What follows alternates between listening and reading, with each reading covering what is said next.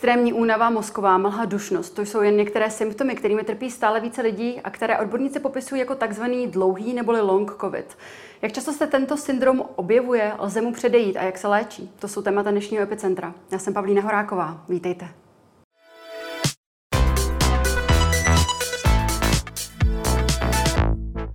Ve studiu vítám primářku kliniky infekčních, parazitárních a tropických nemocí nemocnice na Bulovce Hanu Roháčovou. Dobrý den. Dobrý den. Vy dnes slavíte 90 let výročí nemocnice eh, Bulovka. Ehm, jak to budete slavit? Tak ano, skutečně dneska je ten slavný den, kdy před 90 lety byla založena nemocnice eh, Bulovka. Eh, oslavy samozřejmě chystáme v průběhu tohoto týdne, kdy jsou pozváni zástupci našeho zřizovatele, zástupci magistrátu a další významní hosté a připomeneme si jednak tu historii a připomeneme si i, nebo setkáme se s lidmi, kteří té Bulovce věnovali hodně. Mm. To znamená, tam jsou lidé, kteří jsou skutečně eh, na Bulovce eh, strávili desítky let. Dokonce myslím, že eh, nejstarší, nevím, jestli to teď řeknu správně, ale která pamětnice, která pracuje na Bulovce 65 let. Mm. Takže úžasné. 65 let ano. a na jaké pozici? Jako laborant. Mm tak o to víc si vážíme to, že jste si na nás udělala dnes čas. Tak pojďme rovnou k, k tématu, kterým je tedy takzvaný dlouhý nebo long covid. Co to přesně je a v čem se liší od běžného stavu, eh, který prožíváme během onemocnění COVID-19, tak jak ho už teď rok a půl známe. Mm-hmm. Tak já bych to možná eh, trošičku specifikovala nebo řekla šířeji. Eh, v podstatě po celé řadě infekčních nemocí mohou být nějaké potíže.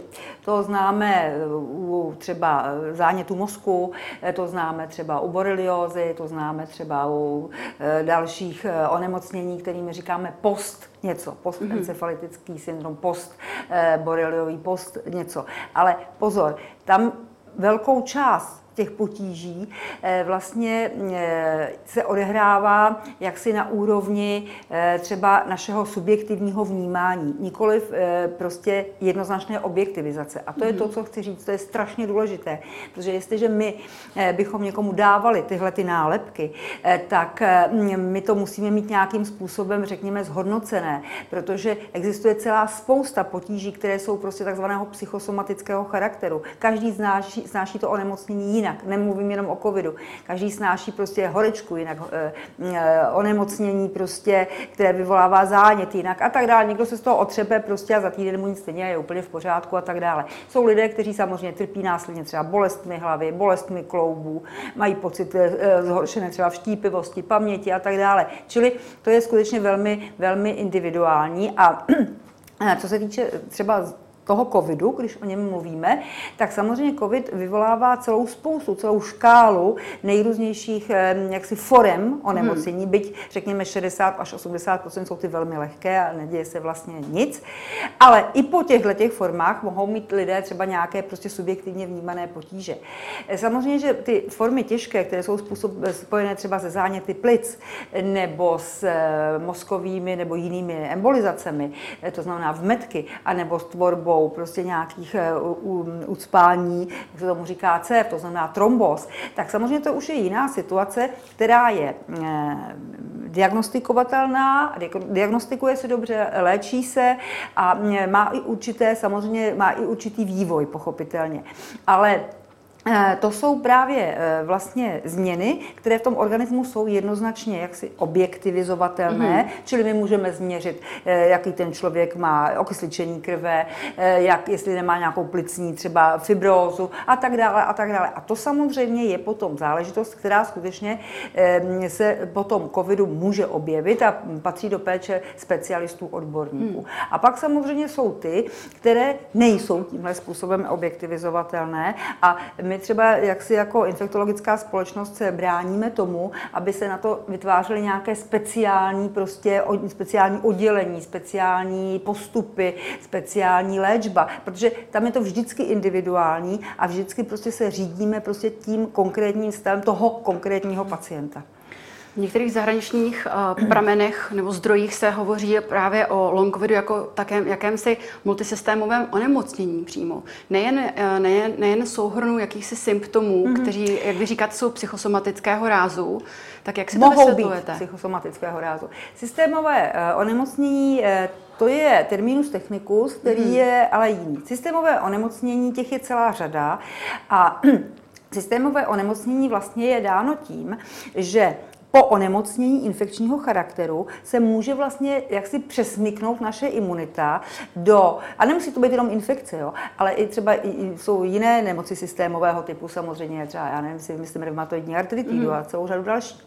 A vlastně to tělo naše eh, vlastně z té normální imunologické odpovědi, která se brání proti něčemu, vlastně jí přežene a v podstatě eh, jak si začne působit na ty naše vlastní buňky. A to mhm. je systémové zánětlivé onemocnění. Tohle to se pozorovalo poměrně eh, jako u dětí. COVID je velmi e, zřídka, jak si nějakého těžkého průběhu. Hmm. Ale může se stát, a v České republice také bylo několik desítek dětí, které měly COVID vlastně s tím, že pak nastoupila ta imunopatologická reakce, jak tomu říkáme, nebo to systémové, e, systémové postižení. Mm-hmm. Zase není to úplně, že by se to vázalo úplně vždycky jenom ke covidu, tam je Kawasakiho syndrom nebo Kawasakiho nemoc, která je známa prostě strašně, strašně dávno a vlastně je to také systémové zánětlivé onemocnění u dětí a právě projevuje se také tímhle tím způsobem. Chápu to dobře, že organismus začne vlastně bojovat proti svým vlastním buňkám, protože má přemrštěnou imunitní ano, reakci. přesně tak. A vlastně reaguje na, na, na svoje tělo, jako by to bylo mhm. to tělo vlastně jako by cizí covidem už žijeme rok a půl tady v Čechách minimálně tady, tak uh, víme už, jaké jsou ty zásadní, některé tady dlouhodobé symptomy, které pozorujeme u určitého procenta třeba pacientů, kteří si covidem prošli? Tak uh, samozřejmě záleží to na té formě.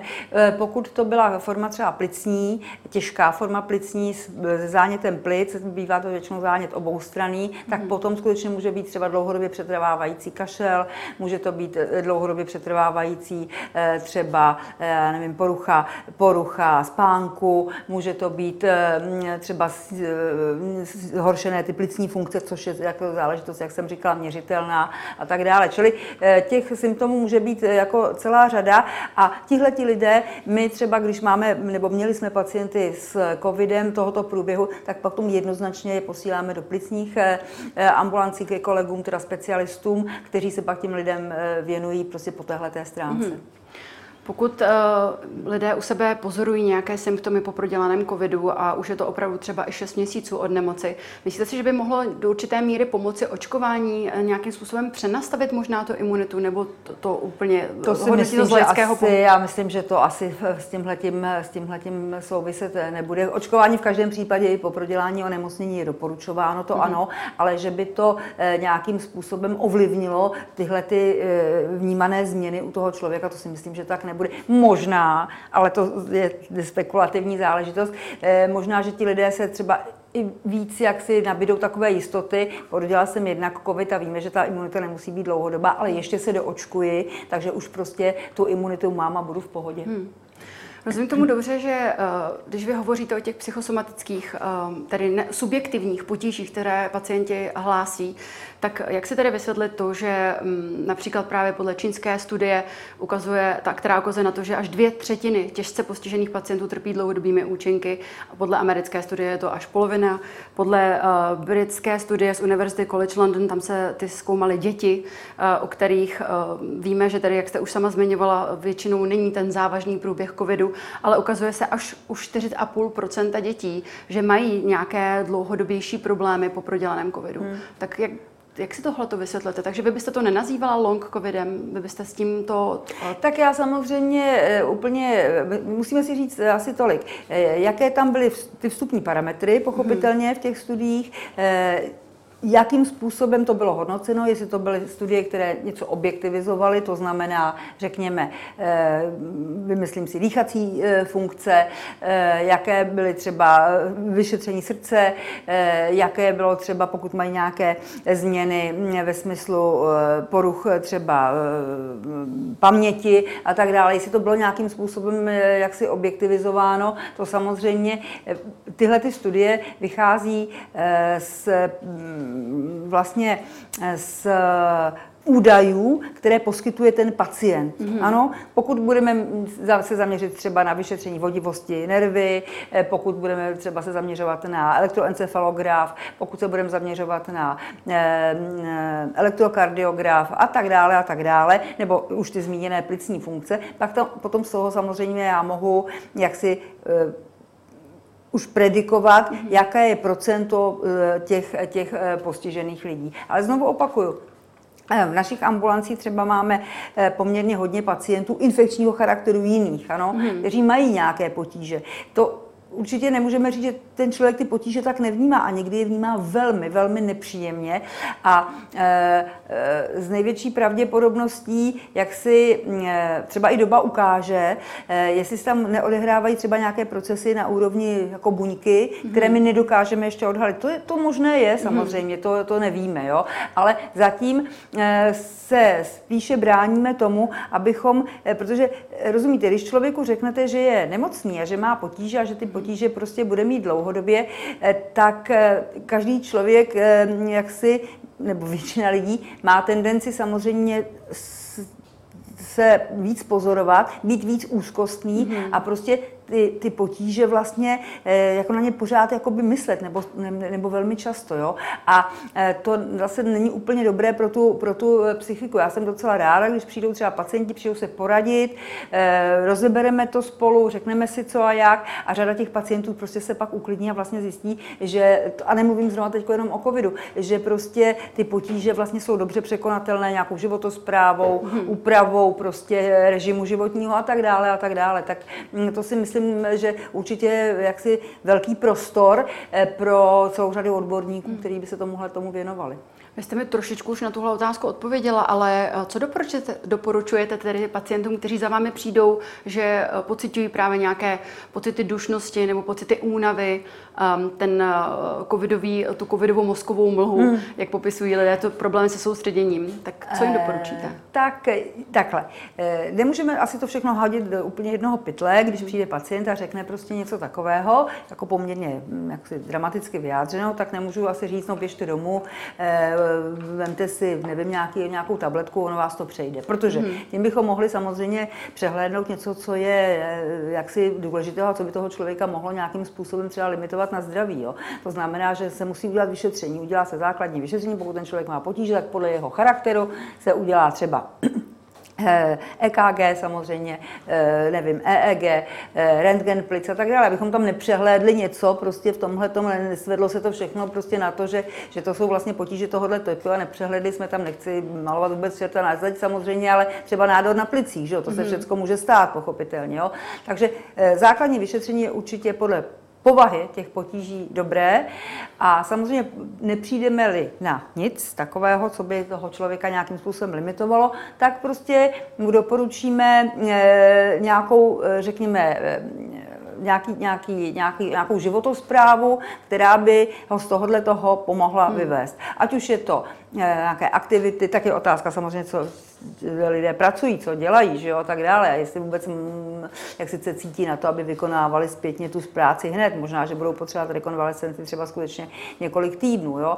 Ale je taková ta běžná, dobrá životospráva, dost pohybu, eh, prostě eh, eh, taková ta psychohygiena, eh, eh, kontakt s rodinou, kontakt eh, se spolupracovníky, kontakt s kamarády, že jo, vysvětlit si to, říct si to, popovídat si. Já si myslím, že tam skutečně velkou roli hraje prostě i tenhle ten kontakt hmm. s, tím, s tím okolím a, a prostě uvědomění si toho, ano, prodělal jsem to onemocnění, už ho mám za sebou, nechám se teda očkovat, až mi to lékař doporučí, ale prostě budu se snažit žít pokud možno normálním hmm. životem.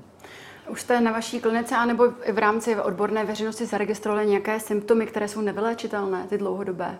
No, tak mm, já si myslím, že takhle my se samozřejmě... Hovořím věn... o covidu. Jasně, mm-hmm. my mhm. se věnujeme pacientům akutním, mm-hmm. nebo teď je skoro žádné nemáme, ale dřív jsme se věnovali a uvidíme, jak to bude dál pacientům akutním, eh, ale že bychom zaznamenávali, že by se nám nějak masivně vraceli do našich ambulancí, to ne. Mm. Ale samozřejmě oni vyhledají třeba péči praktického lékaře, který se o tohleto jistě je schopen postarat, rád se o ně postará a tak dále a tak dále. Mm. Čili my pokud je nějak vyšetřujeme nebo, nebo posíláme zase třeba ke kolegům, tak to jsou především ty těžké plicní hmm.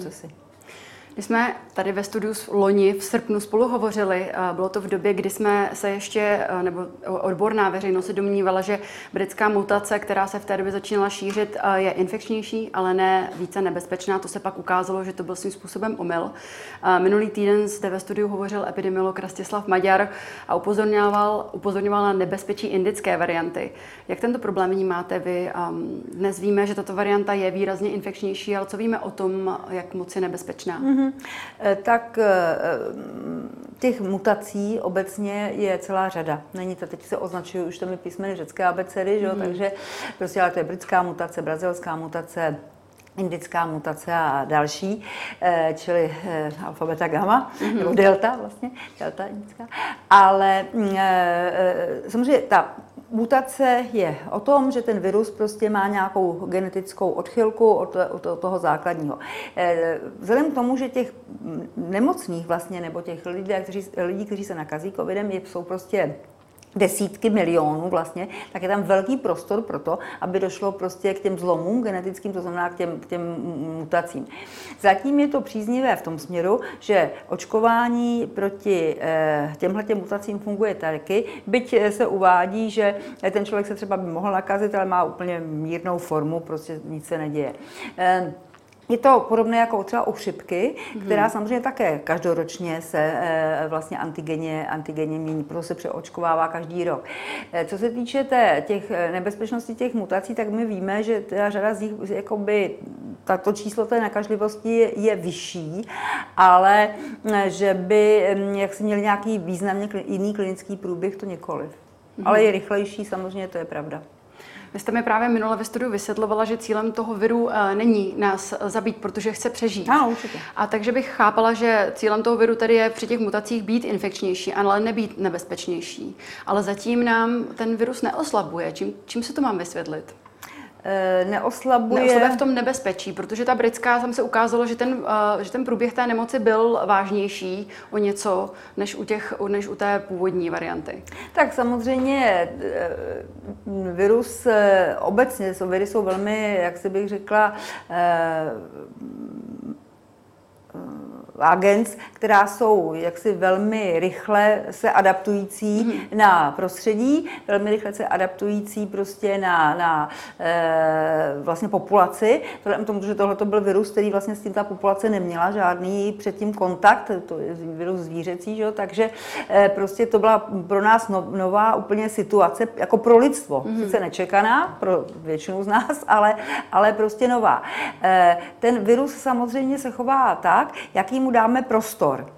Pokud ten prostor nebude mít, to znamená, bude tam vysoká kolektivní imunita, tak nebude mít prostor ani pro ty mutace, pokud se úplně nezmění e, prostě zásadně e, to antigenní vybavení. Jo? Protože mhm. ta, ta populace už, byť ne proti té mutaci, ale proti tomu viru jinému, bude prostě nějakým způsobem chráněna. Ať už tím, že ji někdo prodělal, nebo je promořená velká část populace, anebo, což je naší snahou, je očkovaná. Jo? Takže to asi dopředu takhle úplně říct prostě e, nemůžeme, ale ta snaha, kterou jsem říkala teď, tak ta je jednoznačná prostě, eh, abychom tomu viru to umožnili co nejméně. Mm-hmm. Vy jste to trošičku už dnes také zmínila, že, vaše, že máte už méně akutních pacientů. Zajímalo by mě, jak tedy vypadá práce momentálně na vaší klinice a jaké to bylo v, například v tom dubnu, kdy opravdu většina nemocnic hlásila problémy jak s nedostatkem lůžek, tak s unaveným personálem, nedostatkem personálu. Tak já musím říct, že za ten poslední rok, vlastně do toho řekněme dubna, eh, jsme si skutečně, musím říct, sáhli na pomyslné dno, eh, kdy skutečně ta nemocnice žila v podstatě, nechci říct, že celá, ale velká část právě covidem, třeba naše klinika eh, v podstatě jiné pacienty než covidové neměla, mm. nebo velmi v omezené míře. A i řada oddělení vlastně v nemocnici byla transformována vlastně na tyhle ty jednotky. Eh, takže mm, tam eh, skutečně jsme 24 hodin denně, pokud se to takhle dá říct, prostě pracovali s tím, abychom prostě si ta místa mm, připravovali, vytvářeli. Musím říct, že skutečně jsme to zvládli tak, že, že jsme nepřeváželi nebo úplně výjimečně nějakého pacienta mimo nemocnici a to i v intenzivní péči, jo, protože ti pacienti nejtěžších forem samozřejmě vyžadují umělou plicní ventilaci, eh, takže několik málo pacientů jsme převáželi třeba na eh, extrakorporální vlastně jako oběh a tak, ale těch bylo skutečně minimum. Mm. Takže tohle to se zvládlo, jako bych řekla, dobře, i když to bylo strašně náročné pro, pro Eh, personál veškerý, prostě lékaře, sestry, pomocný personál, technický, vlastně, který jsme potřebovali prostě eh, podporu, že v podstatě ti pacienti tam zůstávali, jenom tehdy potřebovali kyslík nebo potřebovali vysoko vlastně dávkovaný kyslík a tak dále. Takový ti, co už to unesli a mohli jít domů, tak ty jsme samozřejmě zase co nejdřív propustili, abychom vlastně si ta místa eh, nová vytvořili. Tak to bylo opravdu jako hodně náročné, ale prostě neskromně řeknu, že si myslím, že, že jsme to tedy zvládli. V současné době už je to tak, že v podstatě pokud nějaký pacient je buď s podezřením na COVID nebo s, s COVIDem jako takovým přichází, tak už je jenom na naší klinice na infekci, kde na to máme ještě jedno oddělení, které ponecháme určitě, mm-hmm. protože samozřejmě se, se může stát, lidé teď v létě budou víc cestovat, že jo, takže a nebudou všichni očkováni. Eh, ráda bych, aby jich bylo co nejvíc samozřejmě, ale, ale může se stát, že jo, pochopitelně, takže my tu rezervu jak si vytvořenou máme eh, a Eh, to jedno oddělení zatím hm, určitě na tyhle ty pacienty máme připravené a eh, uvidíme, jak to bude samozřejmě v těch následujících eh, měsících. Jak říkám, hm, otázka je toho léta, ale potom, já myslím, že otázka to je především podzimních měsíců. Mm-hmm. Koronavirus patří mezi respirační viry nebo projevy respirační, to znamená tou problematikou, jako jsou jiné respirační viry a kdy pro ně je to období, to je období chladnějších měsíců roku, že? to hmm. znamená září, říjen a tak dále. A uvidíme taky, co udělá eh, v letošní sezóně chřipka, která v podstatě v minulém roce vůbec nebyla. Myslíte si, že to, že ten v tomto minulém roce vůbec nebyla, že to může mít na ní nějaký konkrétní vliv, že by byla více třeba agresivnější, nebo to nedokážeme To nedokážeme říct? určitě říct, ale tak celou, celá leta mm-hmm. jsme se učili a učili jsme i naše studenty a mladší kolegy a tak, že, že čekáme, až přijde pandemie chřipky, až ta chřipka prostě se změní hodně, ten virus, mm-hmm. protože jinak se mění ten, těmi pomalými změnami a ty jsou jako dobré v tom, že vlastně to očkování funguje, ale až přijde ten velký zlom, ten antigenní prostě zlom, takže prostě přijde ta pandemie chřipky. To jsme jak si celou dobu takhle s tím jsme pracovali. To se nestalo mm-hmm. zatím, nebo stalo se to prostě v me, daleko menším rozsahu, než to, co se stalo v loni, kdy najednou vybuchla, mm-hmm. vybuchla celosvětově vlastně pandemie koronaviru. Takže to, co bude, nevíme samozřejmě, ale eh, nelze to samozřejmě vyloučit, že se to prostě stane. Jestli to bude příští rok, anebo v nějaké další sezóně, to nevíme. Hmm. Vy jste členkou klinické skupiny ministerstva, eh, ministerstva zdravotnictví prakticky od začátku té pandemie. Opravte mě, jestli se pletu. Ano, ano. Um, mnoho z našich hostů, včetně tedy Rastislava Maděra, Adama Vojtěcha, Romana Primuly, ale i dalších odborníků se shodli nad tím, že eh, za, tím, za těmi tristními čísly, které tady byly na jaře, stojí zejména tři hlavní chyby nebo problémy, které zde nastaly. A to jednak uh, problém s rouškami um, na konci léta, kdy se neprosadili tak, jak se měli, rozvolnění ohledně okolo Vánoc a samozřejmě to nevčasné um, sekvenování, díky kterému, kdy se nám tady začala šířit britská mutace. Když uh, se zpětně podíváte jako odborník, cítíte nějakou možná osobní nebo profesionální zodpovědnost, že jste možná jako odborníci měli zatlačit na, na ty ministerské pracov, uh, úředníky možná silně, nebo měli jste udělat něco jinak? Jak to vnímáte? Eh, tak já bych to řekla asi tak. Eh, samozřejmě vedou se diskuze a jistě se bude vést spousta diskuzí mm. o hmm. tom, co se udělalo dobře, co se udělalo méně dobře, co se udělalo špatně. Kdo je výníkem toho? Eh, eh, já to vnímám tak, že samozřejmě některá opatření možná měla být tvrdší, některá co byla zase příliš tvrdá, ale kdo za to může? Za to může prostě jedna složka.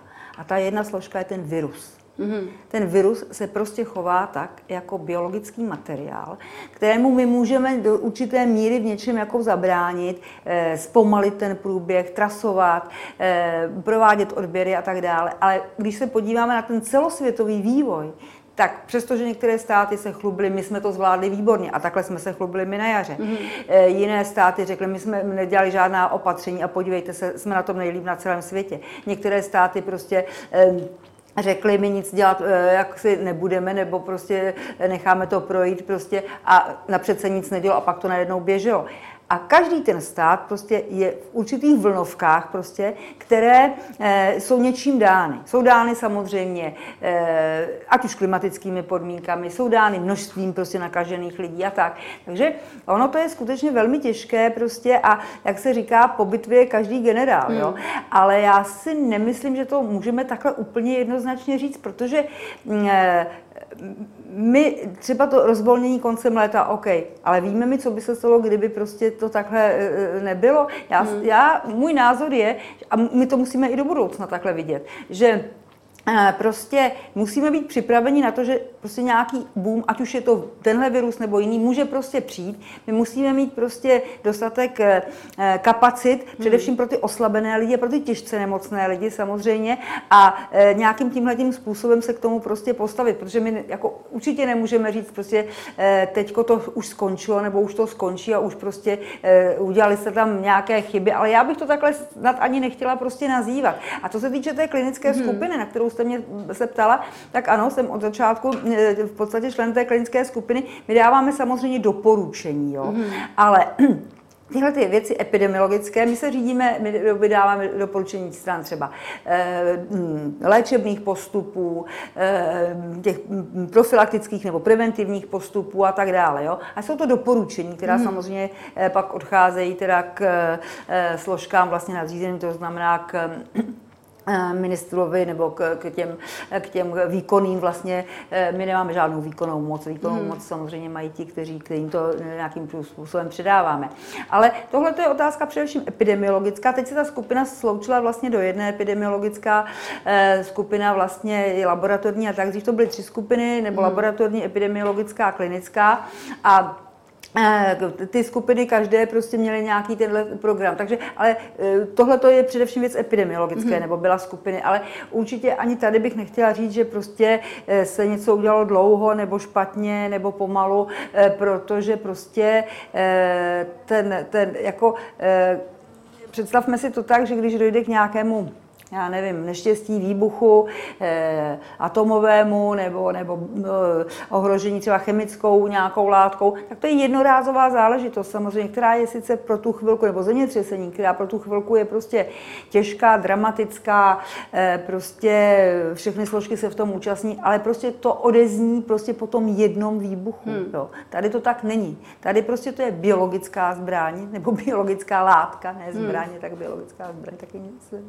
Eh, to je zase něco jiného, ale biologická látka, nebo látka biologické povahy, která se prostě chová zcela individuálně. Jo?